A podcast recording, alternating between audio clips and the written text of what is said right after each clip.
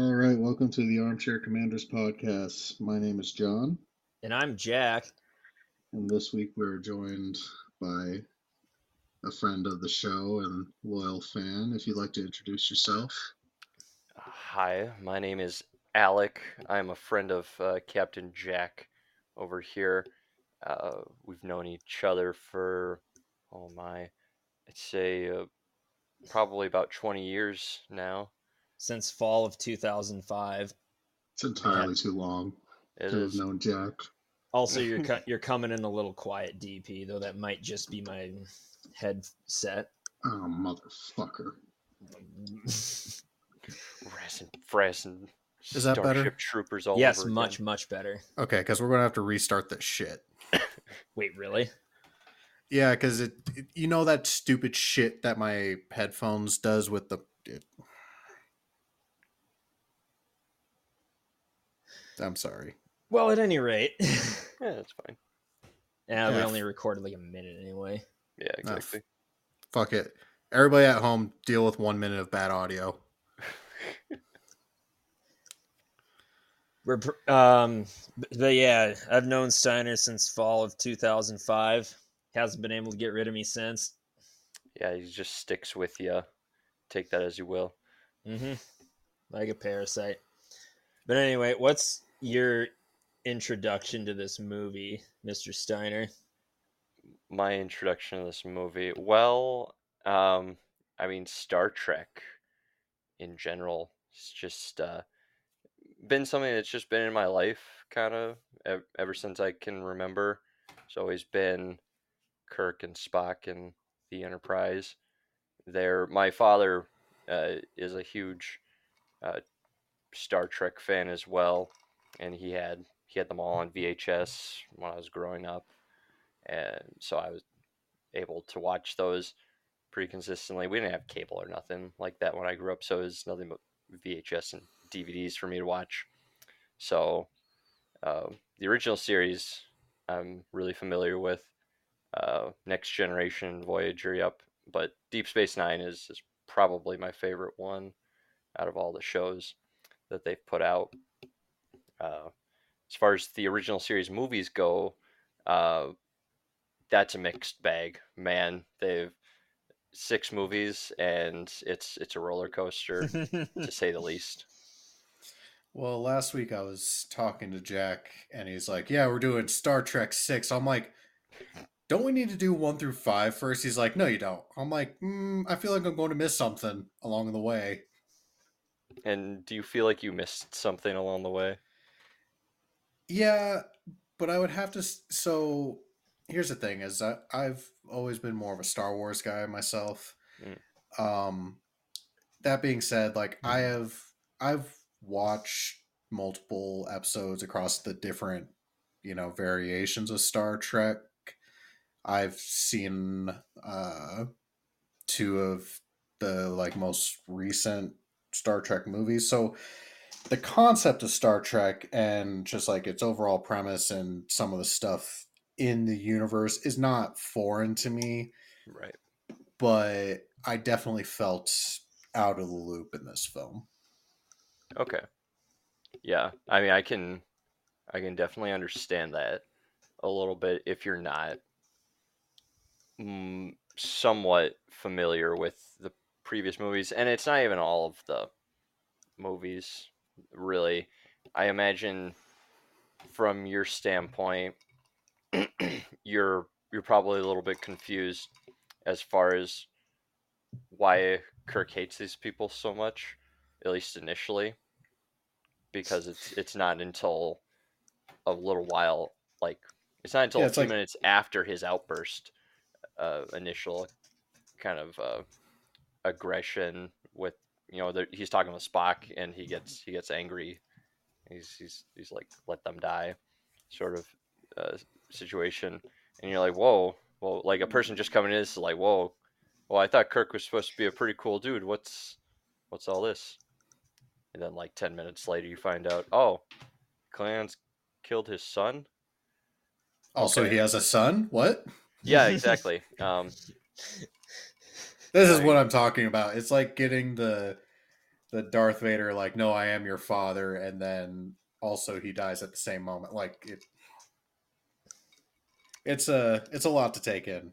I was also oh, uh, I was very confused by the fact that everybody wearing red this time around didn't die, and I was just waiting for it. To... See, they caught wind of the meme. Man, those... It only took them six movies, but they caught on. Yeah, right.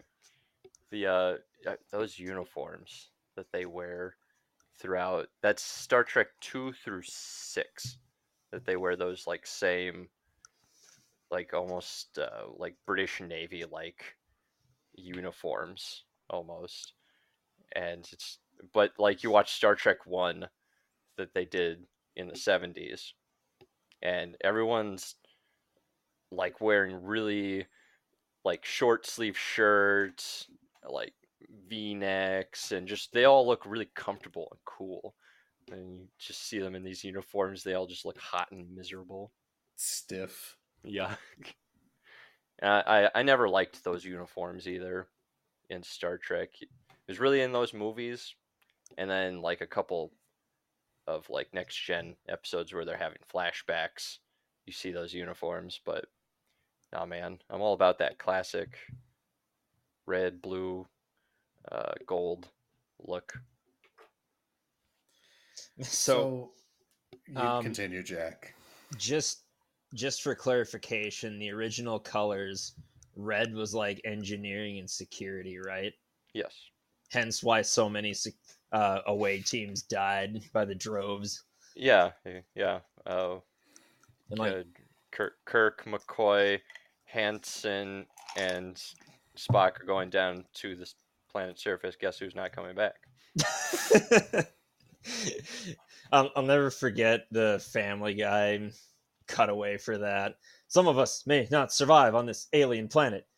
McCoy, you're with me. Spock, you too. And Bob, you as well. And then Bob's wearing a red shirt. Oh, god damn it. Man.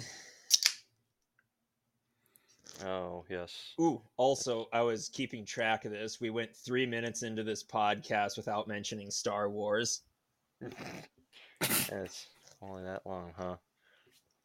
And I, speaking of Star well, Wars, what can you like... ex- what can you expect? It is a superior franchise. Ooh, man, that's are, right. Are, are we doing that's this? Right. I, it, I made that shot. I'll I'll say it's the more successful franchise, but okay. We're doing this. Yeah. We're really fucking doing this. Oh no, that's all I'm gonna say about it. I, I enjoy both of them, but you know I, what? I, prefer... I get it. I totally get why people enjoy this franchise. There's nothing wrong with it. Like, oh no! Like, I mean, every, everybody's got a preference. It's just your it, preference is wrong. It, watch, watch all of Deep Space Nine, and then get back to me on that. But I, I don't have the the testicular fortitude for that. Testicular fortitude. He's talking about sitting on his balls. Oh, you're not supposed to sit on your whatever. Anyway, it's like origi- a hump-along. My original point. Um. When they go to the uh, space Russian gulag, as you know, we've all been there, right? But to the gulag, they, yeah, to yeah. the space Russian gulag. Europe, I've been to the gulag, or, or a Pente, that's right. And they get uh, Kirk's about to get his ass kicked by that big hulking alien. Do, uh, doesn't have his translator, but then um, space, well, space David Bowie's wife. I can't remember her her name. Imam. Space nope, Temptress. Marsha. Well, yeah, that's the name of the character, but Imam plays her. Oh, or at least I got that you. version of her. Yeah, yeah. And she like talks down the big brutish alien, and then he just fucks off. Now, I couldn't find anything on that alien. He's literally just listed as brute, and that's it. But if this were Star Wars, there'd be an entire wiki page long lore on the history of that species, where they're from, their cultures, how they mate, and everything. But Star Trek's like, here's a big alien. Fuck you. Well, yeah, we don't need the... to explain shit. Well, yeah, there's like, it's an alien. It's big. It's uh, it. Yeah, that's like that alien is literally there just to bully Kirk for that scene.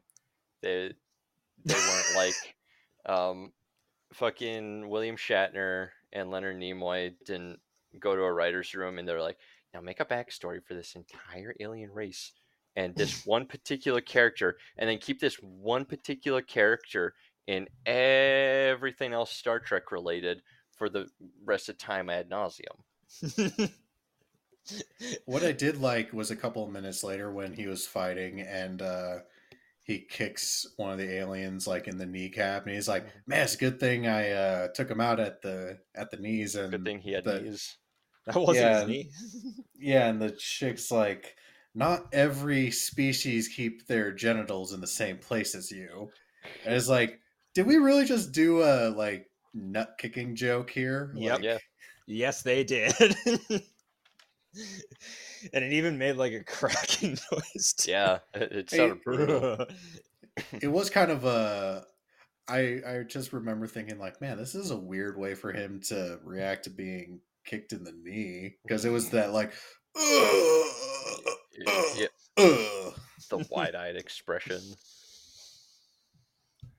Yeah, uh, it's it's it's great because Kirk is is learning. I don't know. It feels like with this movie, like a, as if Kirk almost didn't have the events of the original series of like learning that aliens can be different, you know. Mm-hmm. But he's like shocked that it that an alien could have testicles on its knees. Uh, but but no, this this this this movie is racist. No, uh, it's.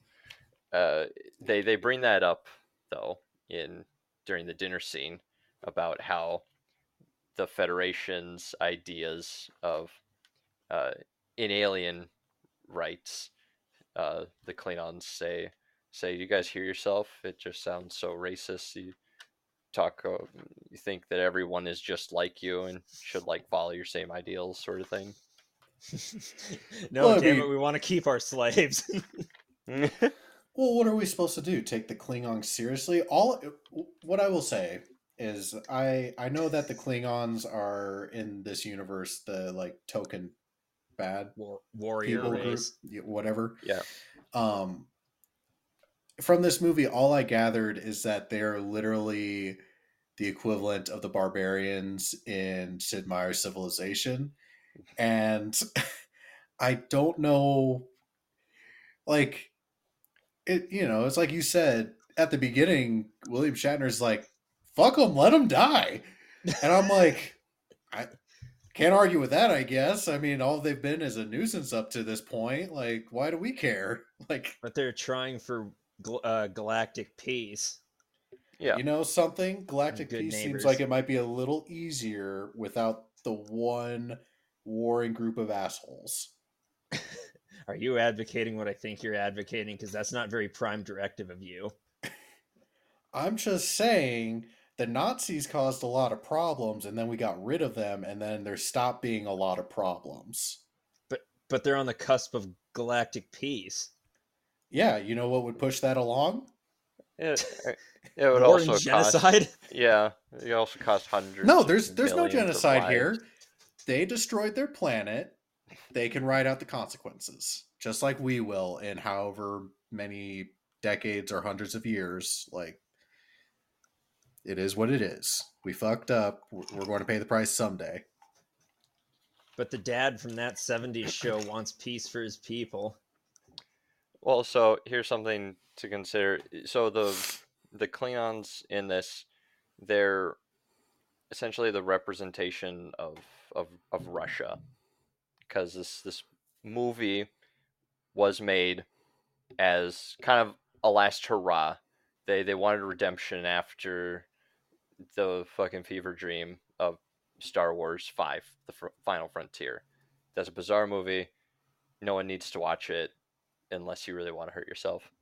But it's it, it was just a weird journey of William Shatner's ego getting out of control and people not like stopping it. But anyway, uh, Star Trek six is kind of uh, an I Gene Roddenberry's kind of ideal situation of galactic peace. Whole point of the Federation is that everybody on Earth like got over their, their petty bullshit like racism and, and stuff like that, uh, and actually joined in, in one peaceful government for the advancement of science and technology. And uh, eventually it became much grander than that. But, you know, that, that was always his vision. So that's the whole point of this kind of peace endeavor, and them being a representation of, of Russia during the Cold War. Planet of Praxis exploding is supposed to be reminiscent of the Chernobyl explosion, where it's not like it caused, it's not like uh, it was the defining thing to end Russia, but it was something that definitely weakened them and prompted them to tear down the wall and uh, no longer become uh, no longer be a communist nation. And the Gulag represented the Gulag. Yes. Yeah, and the Gulag represent. Yeah, I wonder what they meant by the Gulags. And that guy freezing the, to death in seconds. Yeah, the film. I I appreciate the allegory, but it seemed bit on the nose, just a bit. Yes, man. Christopher Plummer hamming it up as the villain. Cry havoc and let slip the dogs of war. Yeah, Christopher Plummer got to sling Shakespeare lines. All he had to do was put on like one hundred pounds of makeup and cosmetics. Just screaming that while spinning around in his captain chair. That was a, a fun line that I enjoyed, was like, Shakespeare is so much better in Klingon. I'm like, is it?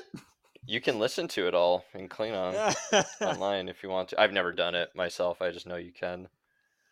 That's um, an in-universe thing, is it, where Klingon, Klingons are obsessed with Shakespeare. Yeah, they love it.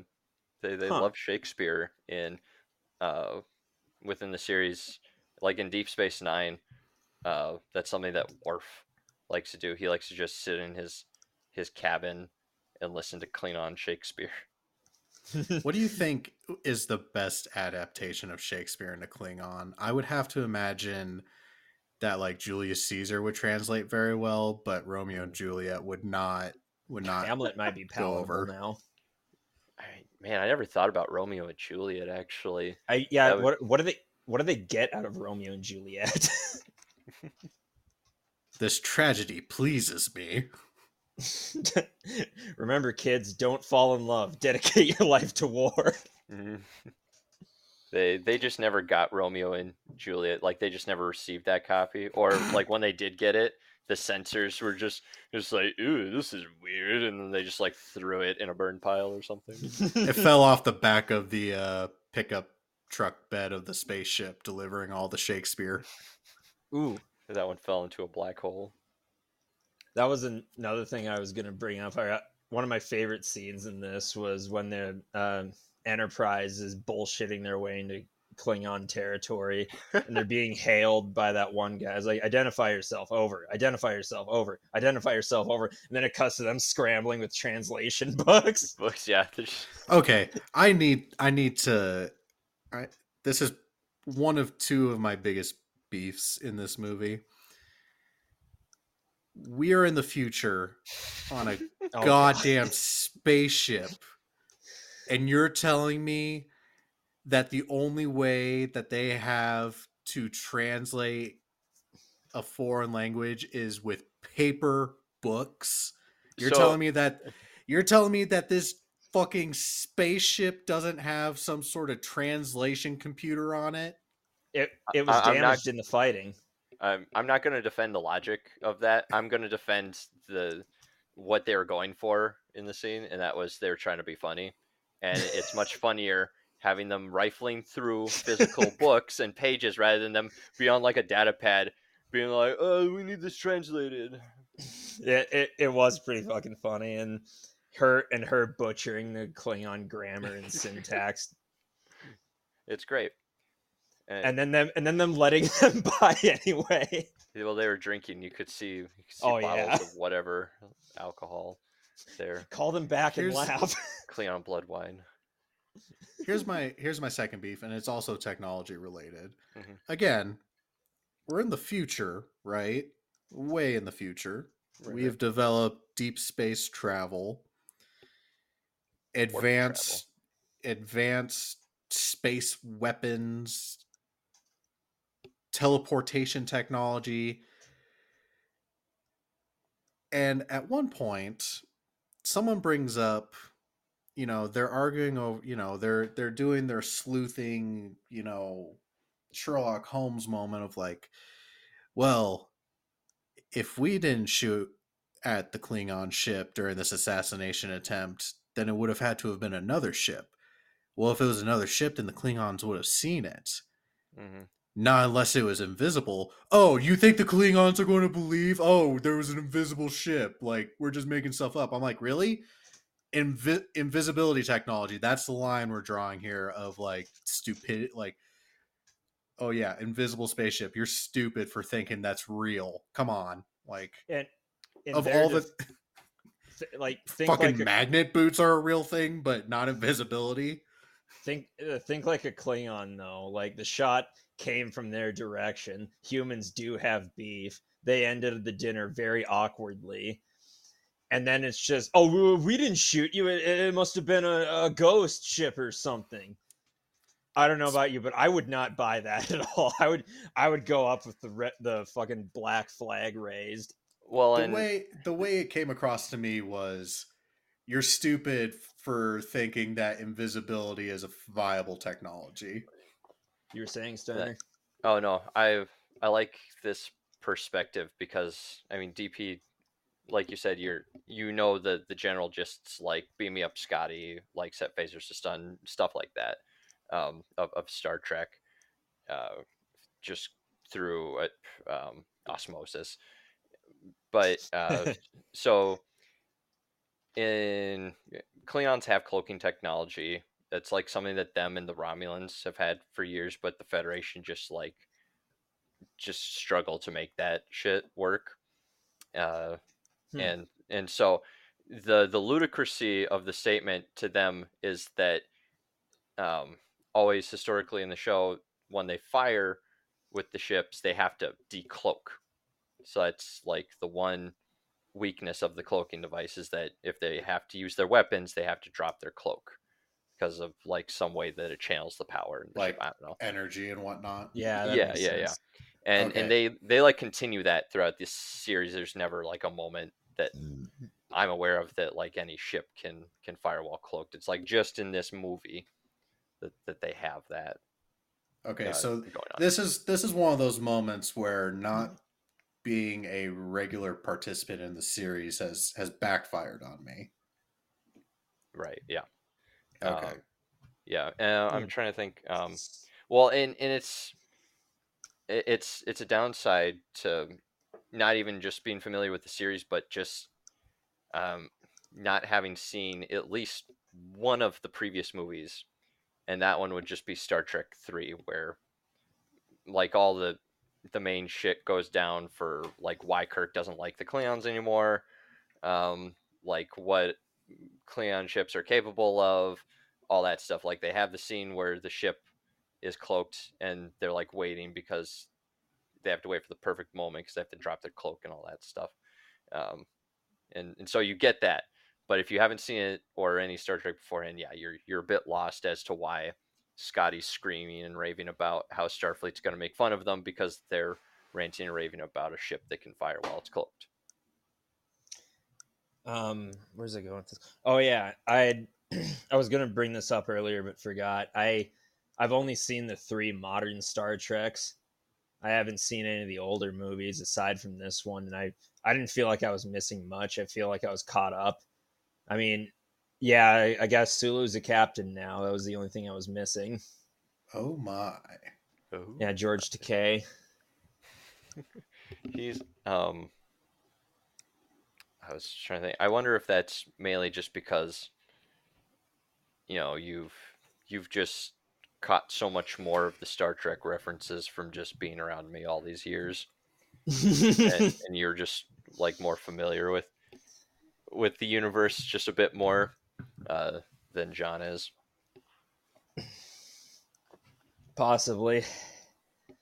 I did. I was on the fence about the whole Star Trek thing until years ago. I was on like a six hour flight, and one of the movies available was the new Star Trek movie. So I'm like, okay, I got nothing better to do. So I watched it. I was like, holy shit, that's pretty good. And I yeah. watched the second one. It was, it was all right. You know, it wasn't bad, but it was enough to keep me invested. Sure. And this was right about when the third one came out, Beyond. And it had just left theaters by the time I got back to Verm. And so then I just streamed it on my laptop. Don't tell the feds. Okay. Safe with me. and all and all ten of our listeners. Yeah. Don't worry. I'm sure they're all kosher. Well, you got it from Amazon, didn't you? Yeah, you're. That's right. See? From Amazon, from my homie Bezos, and I watched a couple of a uh, couple episodes of the original series with Frank, and then a couple more when the COVID lockdowns happened, and then it left Netflix. Yeah, Paramount Plus obviously has all those. I gotta say, Paramount Paramount Plus, great in theory, terrible in execution. I mean, they they have the rights to a lot of terrific shows. It's just their platform is so shitty. Oh, yeah, it hardly, hardly works on like uh, Xbox console. Yeah, because I I do it on PlayStation, and I gave up on it after like a half hour because. Like I had to keep, I, I put on like Ink Master for just some background noise, and it kept freezing like every four minutes. And I'm like, what the fuck? Like, no.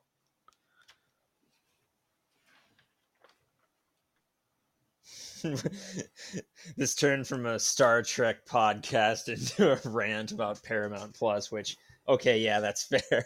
Shit talking Paramount Plus. I mean, I'm fine with that.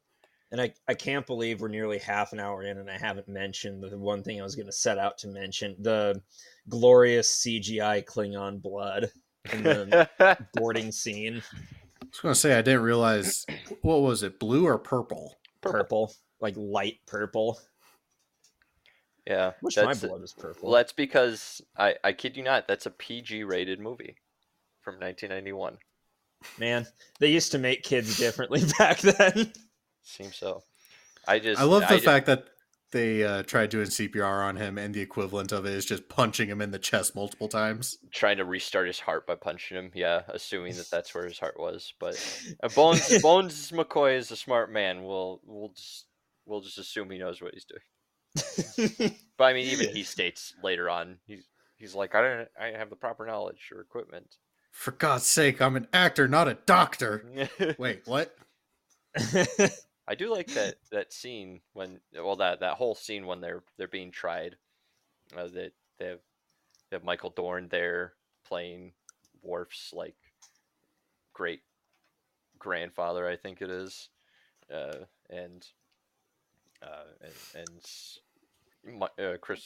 Uh, oh gosh, I just forgot the, the judge's name there. But no, uh, that that whole scene where. He's talking to, uh, interviewing McCoy and questioning him. He's like, what is your current medical status? Apart from a touch of arthritis, pretty good. And then there's that one Klingon somewhere in the hall who just busts out laughing. You have a you like singular little, wits, uh, doctor. Do you like the little al- allusion to uh, the Nuremberg trials with the little like listening headsets? Mm-hmm. I was like, man, you're really, really trying here, guys. If you look really close while watching the movie, you can see like the the crappy little like rubber matte paint like wearing off on on one of those little translator bots. It looks really cheap. Uh, when you look at it, and I, that like highlights what the budget was like for this movie. Oh, this... I could I could tell the budget on this movie by the stellar fake mustaches that were being worn. Oh yeah, I mean it. Man, uh, the so I L M did the the effects for this movie. Like that's I L M. Just, uh, that's uh, Light and Magic. The, the this is the company that George Lucas created to tackle the problem of making Star Wars Episode Four. Yeah. So what you're saying is George Lucas is trying to sabotage Star Trek Six. Sure, you could say that. Oh, yeah. Oh man, we're going down a rabbit hole here. It's all coming together. It's, it's all coming it all makes together. sense. Yep. The grassy knoll. Wait, uh, never mind. uh, yeah, and the whole the, assassination plot. There were two ships. One of them just happened to be invisible. See, we can make this work. Yeah. Well, it's and they're they're like kind of foreshadowing this too. Once again, this is Star Trek nerdy shit that regular moviegoers get lost on. But when when Spock is there talking about, we've detected a neutrino surge, blah blah blah blah blah. So layman audience, it's like, what? What do you mean? Like, and during that like, moment, like, I was like, like, I was like, I've heard these words. I don't know what they mean, but I've heard these words. Yeah, and like Kirk is getting concerned, and he's like asking people around. Everyone's too hungover to care, and but like the audience for. For weird nerds like me, you hear that and you're like, oh, there's a cloaked ship somewhere. And it's so then that's like in the back of your mind throughout the scene. Enterprise fires. I mean, it's kind of like at that point you kind of know what's going on, but you're just waiting for them to confirm that they have a ship that can fire while cloaked. Yeah. Man, every time every time you say the word cloaked, I just envision like, you know, the like, like stereotypical I, I imagine like some creepy dude in a park wearing a big overcoat who gets arrested for indecent exposure. And I don't know why my brain is thinking of that, but every time you say cloak, I just imagine like a spaceship in that same trench coat. You know, it's funny that you say that. They reference the Klingons as the public masturbators of the galaxy. Oh, what? Gross. Just kidding. No. Oh, I thought you were being serious for a second. Oh my god, I'm just going to take your word on it. It's the trench coat wearing aliens of the universe. No, just kidding. Uh, so the Klingons are obviously very uh, warrior race stereotype. Um, yeah, for the. And it's and it's weird to think about how they how they got like warp capabilities, warp drives, and thing and like teleportation technology and stuff. Since they were just like primarily like a race that was like like beat people up, kick them. you don't them. you don't need to learn anything if you can just take stuff. This is true. Yeah, wouldn't be surprised if that's how they found it. I just imagine like, like there's just that, that one Klingon on the planet who's, who's got like glasses on and, and like a lab coat, and he's like, like they're in a lab, and other Klingons come in with their regular garb. So like, what are you doing, nerd? And just like start pushing him over. And he's like, stop! I'm trying to develop warp technology. So, it's funny you mention that because there's a trope literally called Klingon scientists get no respect. You know, I don't think I've ever heard of that before. Yeah, I'm gonna pull up the page now, but it's basically it's basically what it says on the tin. You know, like proud warrior race. They've they've got to have some scientists, and the ones they do just get treated like shit, even though they're vital to society's function. Exactly. Yeah, Klingon scientists get no respect. There's even a little comic. Someone who doesn't follow the quirk of their people is looked down upon, despite their job being essential to society. Live action. That's great. That, that must be how, you know, the... So they're just like every other scientist, then? That, that must just be how the soldiers feel within the Federation when, you know, after this whole, uh, whole ordeal. Or, I mean, how the bad guys feel, even, that they're just going to be... You know, uh, made obsolete. They um invert this in the Orville. the exa- exa- Xalians, whatever. Species known for their incredible strength and endurance. However, as revealed in one episode, they're actually a society of peaceful scientists who tend to look down on any non-intellectual profession. Oh, yeah. I I know who you're talking about now. Yeah. They so so they're the um actually assholes. um yeah. actually. Yeah, they're considered like using their when they're not on their own planet. We're talking about the Orville. Oh Jesus. Um anyway, uh when they're not It's on, all the same shit. Star Wars, Star Trek, Orville. I mean, it's Orville's Stargate. Orville's just a better Star Trek uh, than what Star Trek's currently putting out right now. Uh, it's, it just has fart jokes in it is all. Uh, but no, uh, we're we're getting off topic here, guys. Yeah. We never mind. That's what we do every episode. But true. It is Star Trek. Uh, all right, tell me this, Captain. Yes. Oh, you talking? Oh, gee, oh, jeez, it's Jack. On now. No, uh, was was anybody here shocked? I know you've seen this before, Alec, but um, was was anybody shocked that the one not original character who was Spock's protege ended up being the secret bad person? It's it's like you are the only one who's not like anyone else here, therefore you have to be the. I don't know. It just I, mean, I don't know. I'm still convinced it was Dax. You're right. He's the secret agent. He's going to finish everything off. He, he'll finish what they all started. But no, um, no, that that is a good point, uh, especially for someone who's just coming into this this movie. Uh, to be fair, Spock's protege from the previous movies did not attempt to portray them in any manner, so in a way it was a little bit like unexpected, but only a little bit. They foreshadow it um in the movie when you have those two officers after the uh, ambassadors leave to go have dinner and get fucked up on Romulan ale. Uh they talk about, man, you smell them, it's like only the top of the line models can talk. She's and she's there. Says, mm. You have things to do. Like, she phrases it as a question. Yes, ma'am. Hop to it. Yeah, at, at the time, you don't really think about it. You're just like, oh, okay, that's a senior officer keeping the shitheads in line. Exactly.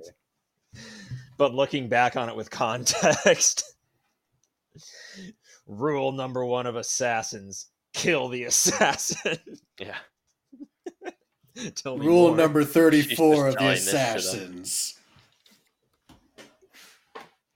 uh, I do like uh, uh, the the whole like scene where, you know, they're, they're searching, they're in the kitchen and they're they're trying to find the, the spacesuits and whatever, and uh, Chekhov's like, why not just vaporize them?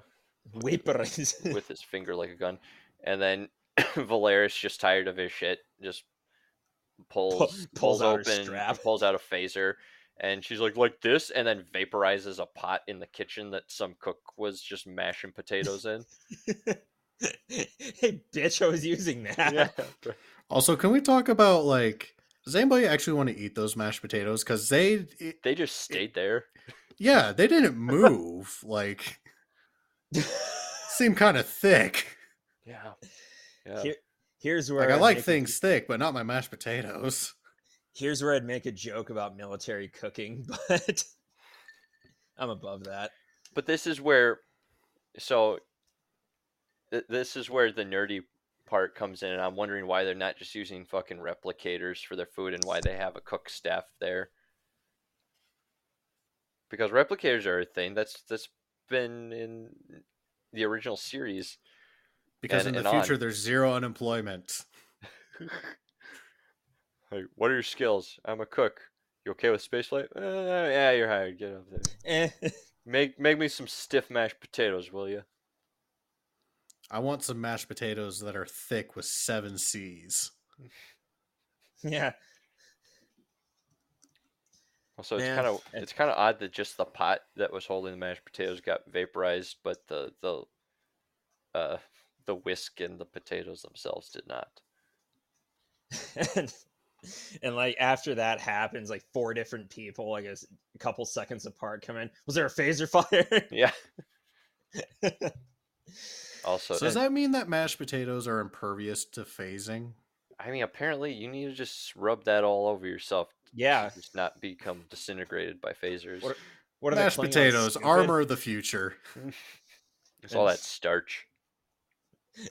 Hey, Scotty, get in here. So I hear the warp engine's inoperable. What you're talking about, sir? It's purring like a kitten.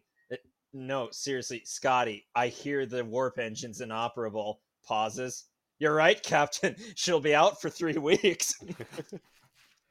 So, wait on parts.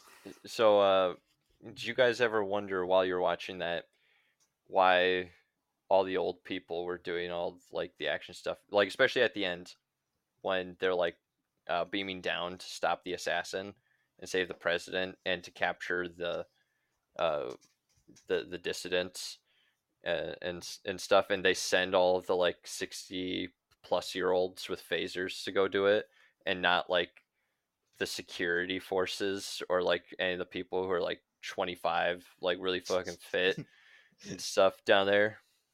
Because because old people. I don't know, primary characters. I. It was, I mean, it was basically that. Like they they needed to fit people in, like Walter Koenig, who played Chekhov, and Nichelle Nichols, uh, who played Uhura, and uh, James Doohan, who who played Scotty. They needed to like shoehorn them into scenes to satisfy uh, contractual goals, because these these folks refused to be in the movie unless they had like X amount of screen time. So you have like that scene when they confront Dax in the quarters. They just have everyone like crammed in, in one one scene there. Just like, cool, we got that was ten seconds down there, guys, on the next scene. Like you only, that, have, uh, you only have twenty more minutes of allotted screen time. It's very reminiscent of a conversation we had with last week's episode. We uh, we discussed Lone Survivor last week, and uh, are you familiar with uh, a guy named Dan Bilzerian? No, I'm not. Oh my god, you're a better person for it. Let me see. Phone, hello, phone, Dan Bilzerian. Anyways, he he's just a professional douchebag, and uh, he paid a million dollars to be in the Lone Survivor movie on the condition that he would get like eight minutes of screen time, and he had approximately four seconds. So he ended up suing the film. Oh, books. Oh, but he's, it doesn't he's written end there. Books. He has written a book. Well, somebody wrote a book and then he put his name on it. So,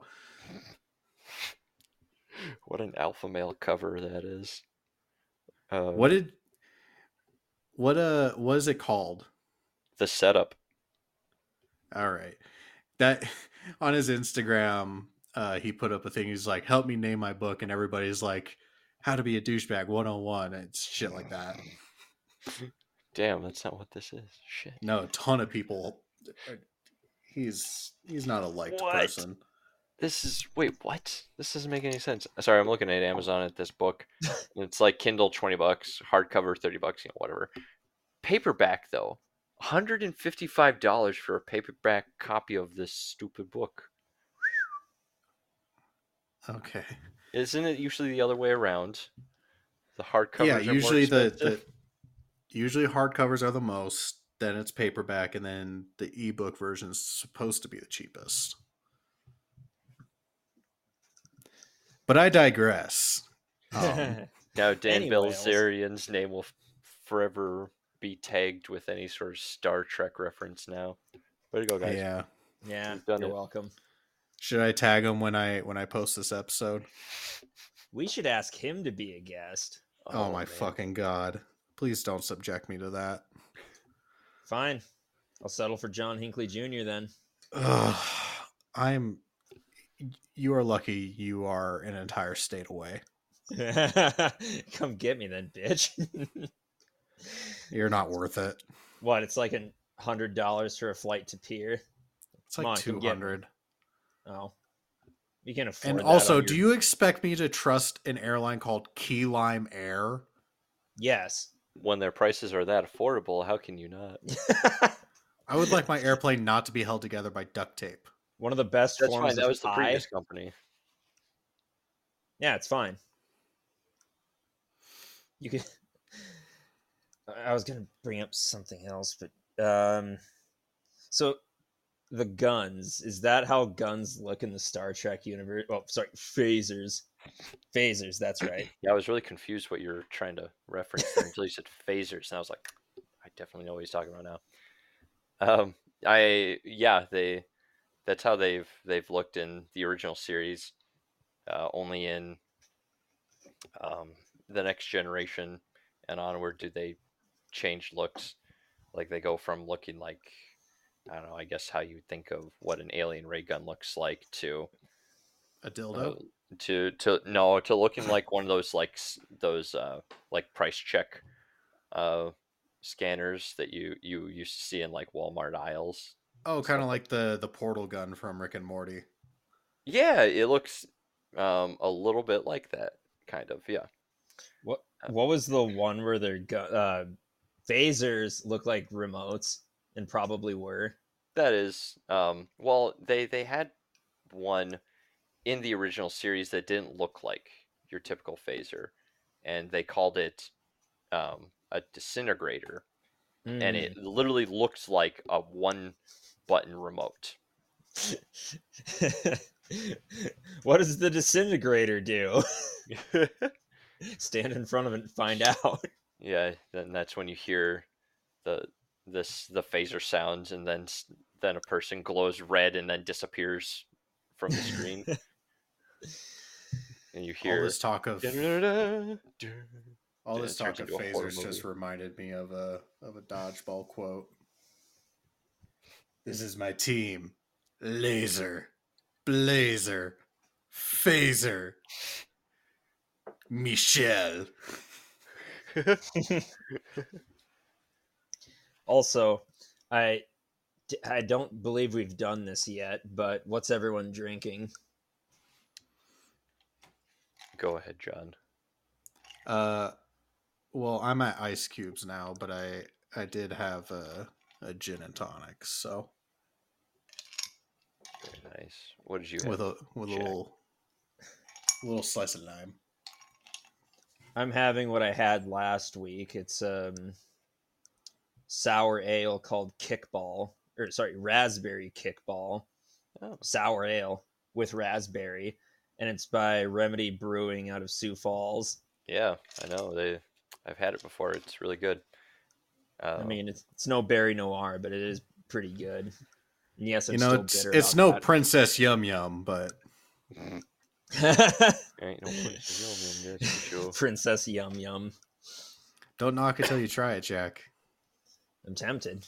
It's a re- Alec. It's a recurring joke at this point. Um, a few weeks back, we had one of the cast members from Band of Brothers on, mm. and we were sharing our drinks. And that week, I was drinking. Wait, was I drinking Princess Yum Yum that week? Yeah, you were. Well, I'm pretty sure you were. I, I feel that Jack has told me this story. Didn't he say something along the lines of like? Yeah, he just. You know, yeah, like, he, he's like up for drinking that. He's like, yeah, you get your, your teeth kicked in if you drink something like that around here. I'm like, oh, okay. The look of English disgust on his face when he said that, too. I don't know. Last week, I uh, from the same brewery, I drank a beer called Peach Daddy, and it was a peach cobbler ale. So, oh, God. It, so, does this We're company... refined here in Colorado. Clearly. Incredibly. Does this...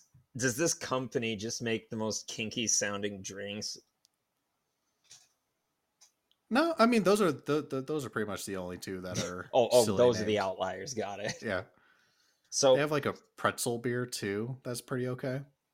So I really want to try Romulan ale. That's for some reason you say it, that uh, because that's what I'm drinking. You're life. Drinking Romul- Romulan ale? That's an actual thing? Uh, well, it's an actual mixed drink uh, that you can make here. Uh, it's, uh, sorry, gin, vodka, white rum, and uh, uh, uh, blue Kiriko, and Sprite. Hmm. Huh. I'll be and damned. Then, and then the also, other, the other thing I'm ch- drinking... Oh, sorry. Go ahead.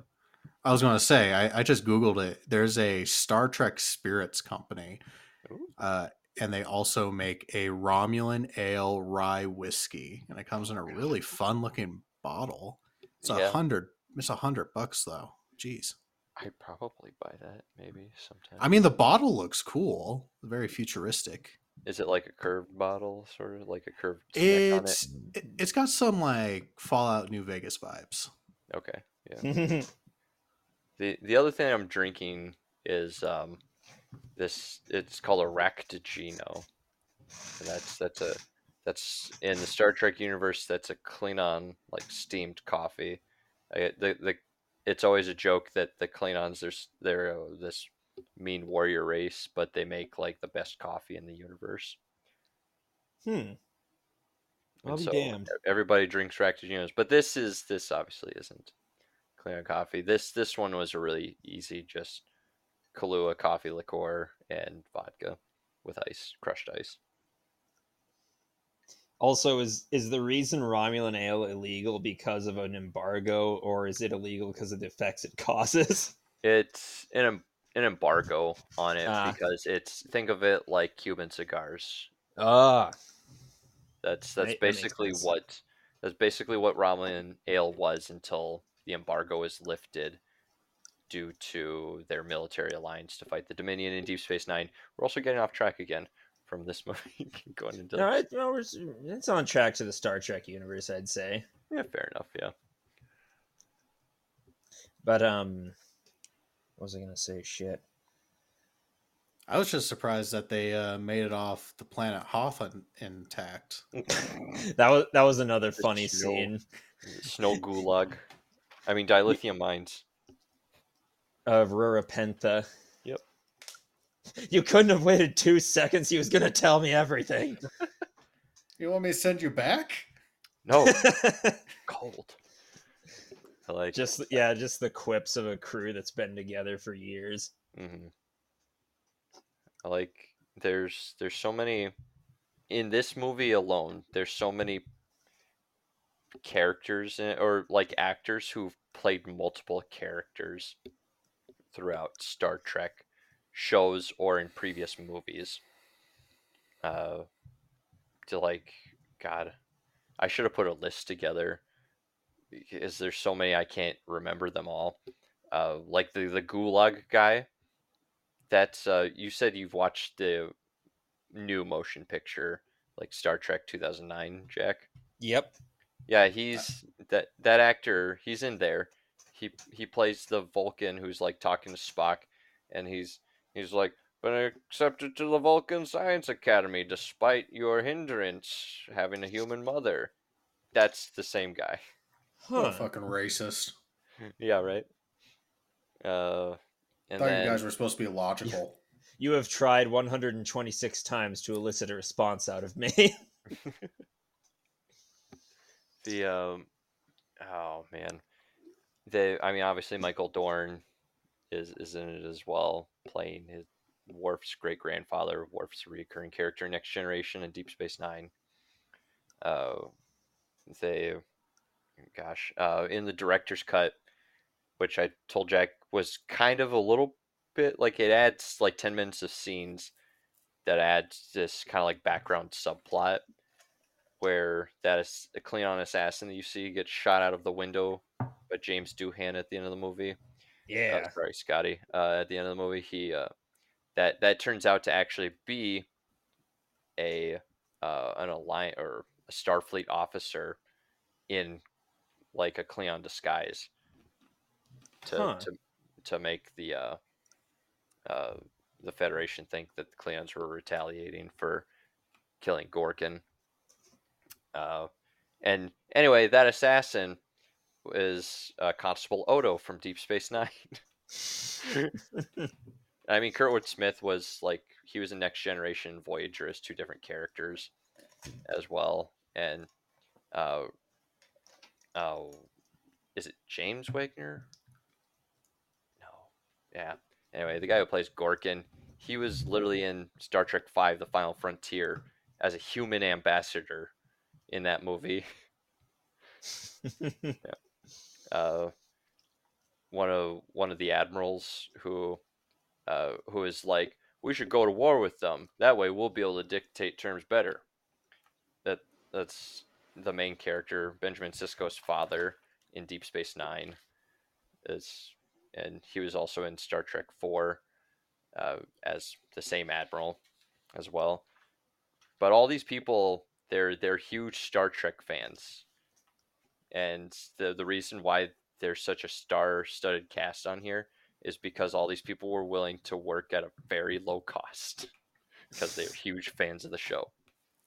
And you just can't put a price on that. Right. Which I think that's a I think that's beautiful, really, that they're such fans of this. And this series, Star Trek, was the original hardcore sci-fi fandom. Really. Yeah. Yeah, the uh, the Star Trek, the original series, really like tried to use as much scientific data as they could at, in the time, you know, for what it was in the sixties. Uh, but it wasn't until Next Generation that, like, Gene Roddenberry was like, all right, we need like firm numbers here when we're talking about warp speeds and stuff. We can't just go off of whatever the writers want it to be this week. And so, like, in Next Gen, they get, like, even more nerdier than they did in the original series. Cool. Yeah. I really should pick back up the O G series, but Paramount Plus is hoarding it like a dragon. It is precious. A treasure. My precious. If you if you want if you want, Jack, I just have. I, I have the complete series here at home, all on um, totally not ripped D V Ds or anything that we got from a family friend back in the day. Legally obtained from Amazon, of course, who is the sponsor of this. Maybe. No. Probably not. This today's episode is brought to you by bootleg pirated D V Ds from Thailand. Some of my favorite video games came that way. Back in the, the P S one days, and my dad was still in the military. Coming home, trips from uh, Thailand, I always got like the newest, hottest games, but they were uh, bootleg copies of them. So I got to play Tomb Raider, but it was only uh, half of the screen. Oh, so it made jumping over pits kind of kind of difficult. It was already difficult as it is. Jeez. But yeah, do you have anything else to add, Steiner? Oh, I could talk about this all day, but I'm sure you gentlemen would like to get to bed. It's a bit late where I'm at, at least. It's midnight. Yeah. So, Man's young. For our episodes, we do custom ratings. Um, it's usually one to five, whatever things, and we try and pick some item that is uh, a good representation of the the show. So I don't I don't want to be presumptive here, but I feel like one to five mounds of mashed potatoes would be a a good metric. I was I was gonna pick uh, one to five kicked knee scrotums. What do you think, Steiner? Oh man, I don't know. The mashed potatoes haunt me at night, so I'll go with that one. All right, the All lumps right. of mashed potatoes. Scale of one to five mashed potatoes. So I give this uh, four piles of mashed potatoes and then one su- slightly soggy pile. So about four point five, I'd say. Okay. I had a good time with this movie. Uh-huh. I, I, it's, okay. So I know I've, I've been ripping on this film. Um, and I, I, I know you're, you're a big Trek guy. Uh, I'm, I'm sorry. It's just it's just who I am. I am a dick. Um, that's fair. That's fair. No, you're willing to admit it, and that's great. Um, uh, the first part of recovery. Um, so as a as a guy who's not really into Star Trek, um, you know, like I said at the beginning, I felt like I could have used some. If I had watched some of the other movies, or if I had watched more of the original series, I think I would have enjoyed or understood this movie better.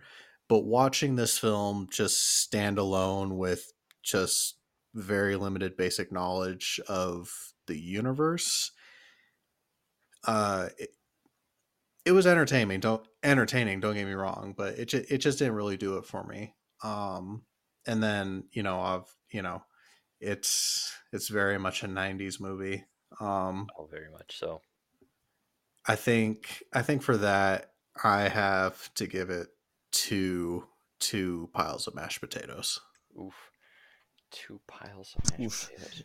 But yeah, I, that... I think there's room for this to go up to like a three or a three and a half piles of mashed potatoes. But that, that would be under the premise that I had watched other Star Trek stuff and understood the universe better. I, I feel like I, um, that rating could go up if you watched number two, three, and, and four. Four is uh, honestly, I, I think that's it. That's just a really good movie in general, but it does help, you know, if you're a fan of, of the series, definitely. But it's just such a crazy premise, and you you you don't really need to know the characters for what they're going for there. And plus, the they're not contractually obligated to give everyone X amount of screen time. I and the ni- the whole nineties thing, I've mentioned it before, but I I just love nineties sci-fi where there's advanced cybernetics and interstellar travel, but people still use payphones and books to look things up. Or it's like uh, when we watched Starship Troopers and they were sending. Uh... video messages via floppy disk. Yeah. AT what was it? A T and T is the yeah. global communications network.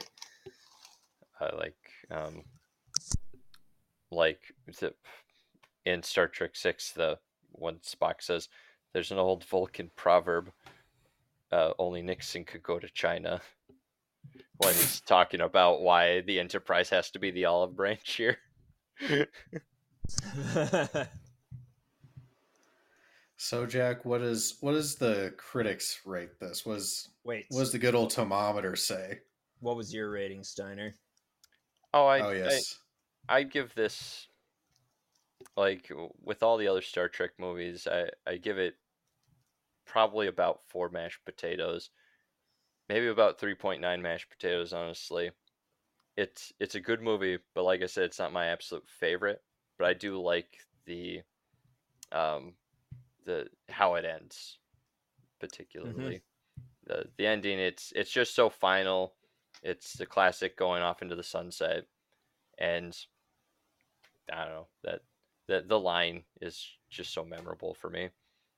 Of second star to the right and straight on till morning. See, I always thought that came from a pirate movie, not Star Trek six. Well, it's like it's like that the the scene in Wrath of Khan when, you know, spoilers things. Uh, it's like he uh, he was the most human of us all, in the, in reference to Spock. Yeah. But uh, anyway, the thermometer. So, the critics gave this movie an eighty-three percent. And the audience gave it an eighty-four percent. Hmm. More or less the same. Just about, yeah. There, there's, yeah. There, there shows are, you how much I know. I, I watched this movie so many more times in preparation for this this podcast, and man, some of the funny little things that you notice in the background, like uh, at the end when everyone's clapping uh, for saving the president. And there's two aliens that are the exact same up front.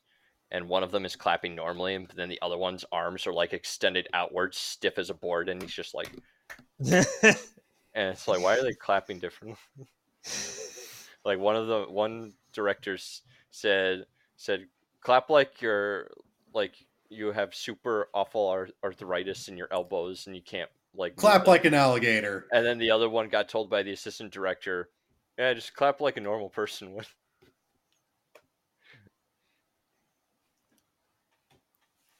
Nope. Well, that was Star Trek six colon. I forgot the other part of it.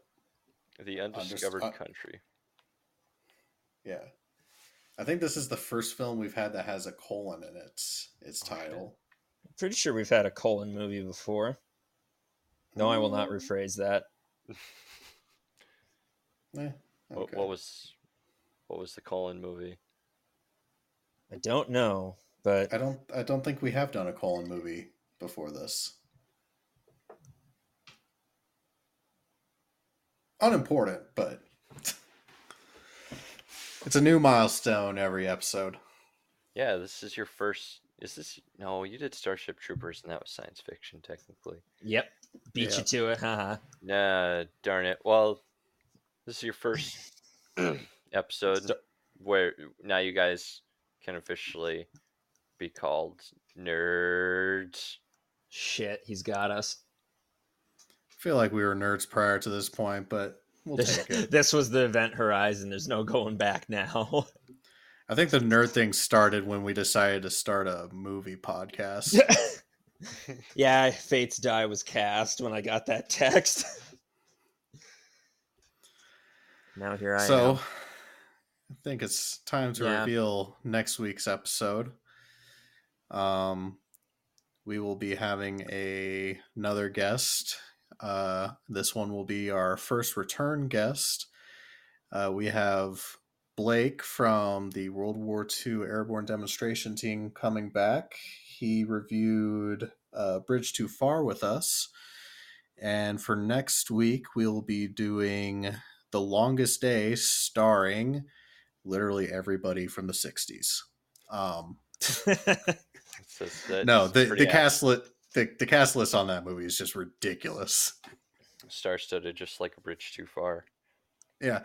So he was a great guest. Looking forward to chatting with him again. Looking forward to, to doing that movie because Longest Day is, uh, you know, a pretty, what is, what is the word I want to look for?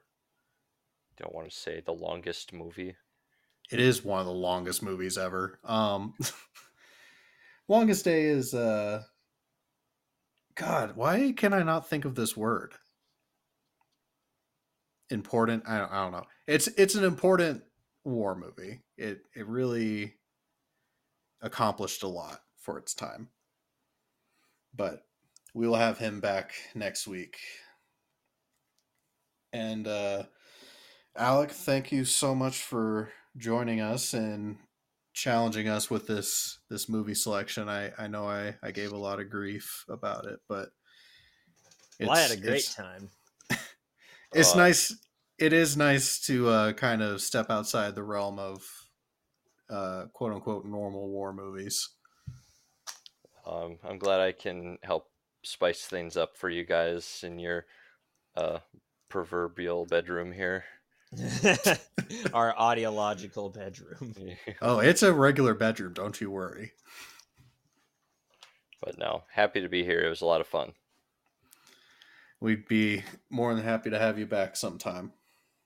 Oh, yes. Would you guys like to watch the Dominion Wars of Deep Space Nine? It'll only take you like fourteen hours. um, uh, can we... Uh... So he's uh, been John and I've been Jack. If you like the show, please leave a review. The stars do matter. Um, if you want to interact with us some more or get additional content, we are on Instagram and Facebook under the Armchair Commanders Podcast. We also have a YouTube channel that's under uh, History Apprentice. Uh, Jack, do you have anything additional? I do not. Well, thank you again, Alec. Until next week, I've been John. And I've been Jack. And we will catch you later. Bye. Bye. Bye.